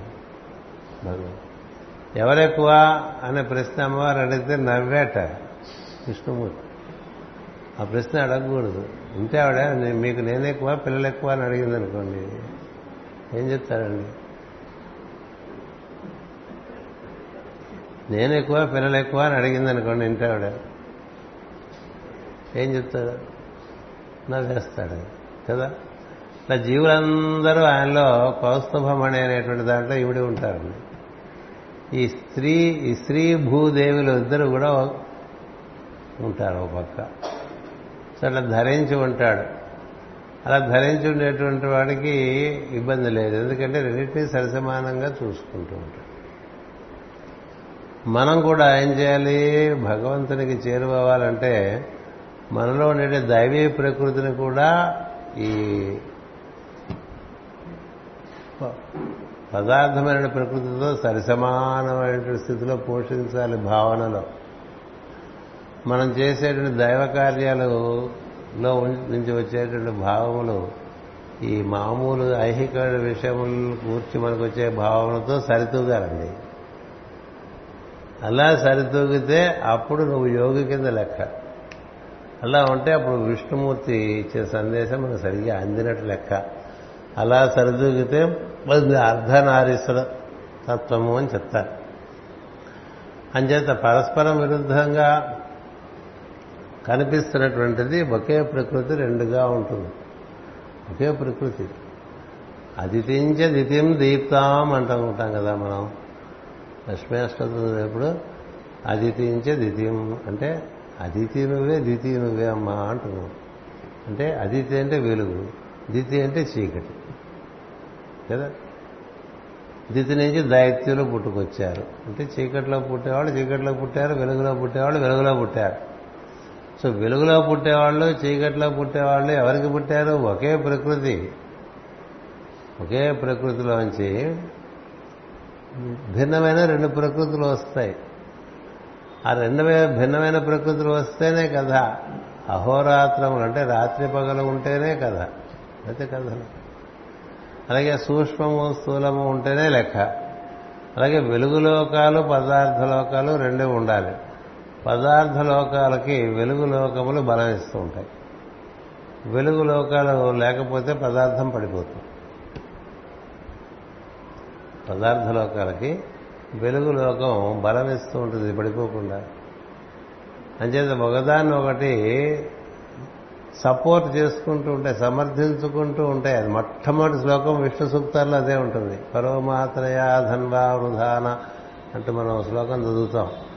ఆ మొట్టమొదటి శ్లోకంలోనే ఎంత అద్భుతమయ్యా నువ్వు చేసినటువంటి సృష్టి ఈ వెలుగు లోకాలని పదార్థ లోకాలని ఓదాను ఒకటి పోటీగా పెట్టి నిలబెట్టే సృష్టి అంతా అంటారు. దాని గురించి మనం చాలా భావం చేయాలి. మనలో తలకాయ లేదనుకోండి ఏముందండి చెప్పండి? శిరస్సు లేకపోతే ఏముంది చెప్పండి? వెలుగు లోకాలన్నీ శిరస్సులో ఉన్నాయి. పదార్థ లోకాలన్నీ ఉదర విధానం కింద ఉన్నాయి. రెండింటినీ అనుసంధానం చేస్తూ మధ్యలో ఉదర విధానానికి కంఠానికి మధ్య ఉన్నటువంటి స్థానం ఉంది. పదార్థ లోకాలన్నీ ఉదర విధానాన్ని కింద ఉండండి లోవర్ టార్సో వెలుగు లోకాలన్నీ శిరస్సులో ఉన్నాయి. ఈ రెండింటిని అనుసంధానం చేయడానికి upper torso from throat diaphragm ఇది అందుకని అక్కడ రెండు కలుస్తాయి. అందుకని అన్ని గ్రంథాలను హృదయమునందు ధ్యానము చేయము హృదయమునందు ధ్యానము చేయము హృదయమునందు అంటే ఎందుకు హృదయమునందు అంటే పదార్థం స్థూలము సూక్ష్మమైన పదార్థము రెండు అక్కడ సమన్వయం చెందితే ప్రజ్ఞాస్వరూపుడుగా నువ్వు ఎట్లా ఉంటావో నీకు అప్పుడు తెలుస్తుంది అంతవరకు తెలియదు లేకపోతే నీ మట్టి బొమ్మే నువ్వు అనుకుంటావు కదా? అద్దంలో చూసుకుని ఇదే మనం అనుకుంటాం కదండి ఇదే మనం. ఇది ఇలా ఇప్పుడు ఉంది. ఒకప్పుడు ఎట్లా ఉంది? ఐదేళ్ళ మనకి ఐదేళ్ళ వయసు అప్పుడు ఎట్లా ఉంది? ఐదు నెలల వయసు ఎట్లా ఉంది? అదే ఇది. మారిపోతురాలా ఇది కాదు మనం. మనం ఐదేళ్ళప్పుడు నేనున్నాం అనుకున్నాం పదిహేను ఏళ్ళప్పుడు నేనున్నాం అనుకున్నాను ముప్పై ఐదేళ్ళప్పుడు అనుకున్నాం యాభై ఏళ్ళప్పుడు అనుకున్నాం డెబ్బై ఏళ్ళప్పుడు కూడా అనుకుంటున్నాం కదా? నేనున్నా నేనున్నా అనుకుంటూ నేను బాగానే ఉన్నా అనుకుంటుంటాడు అద్దంలో చూసుకుంటూ ప్రతివాడు. ఎవరో నేనెప్పుడు అంతే నేను ప్రజ్ఞ. ఆ ప్రజ్ఞగా నువ్వు ఎలా ఉన్నావో నీకు తెలియాలంటే నీలో స్థూలము సూక్ష్మ పదార్థముల యొక్క సమన్వయ స్థితి రావాలి. అందుచేత హృదయ ధ్యానములు పెట్టారు. అందుచేత వెలుగు లోకములు ఉన్నాయి పదార్థ లోకములు ఉన్నాయి. పదార్థంలో వెలుగు ఇమిడిపోయి ఉంటుంది. అంటే ఇరుక్కుపోయి ఉంటుందని చెప్తారు మామూలుగా. పదార్థమందు ప్రజ్ఞ బంధింపబడి ఉంటుంది. పదార్థ లక్షణం అది. కానీ దానికన్నా సున్నితమైన పదార్థంలోకి వచ్చామనుకో ప్రజ్ఞకి అంత బంధం ఉండదు. ఇంకా సున్నితమైన పదార్థంలోకి వచ్చామనుకో ఆకాశంలో మనకు అసలు ఎంత బంధించేటువంటి ప్రజ్ఞ ఉన్నది? వాయువులో కూడా బంధం ఉన్నది అగ్నిలో ఉన్నది జలంలో ఉన్నది పృథివీలో ఉన్నది. ఆకాశ ప్రజ్ఞకి దానికి బంధనం లేదు. అలా ఉంటుంది. అంచేత స్థూలం నుంచి సూక్ష్మంలోకి వెళ్తూ ఉంటే నీకు ప్రజ్ఞకు విడుదల వస్తూ ఉంటుంది.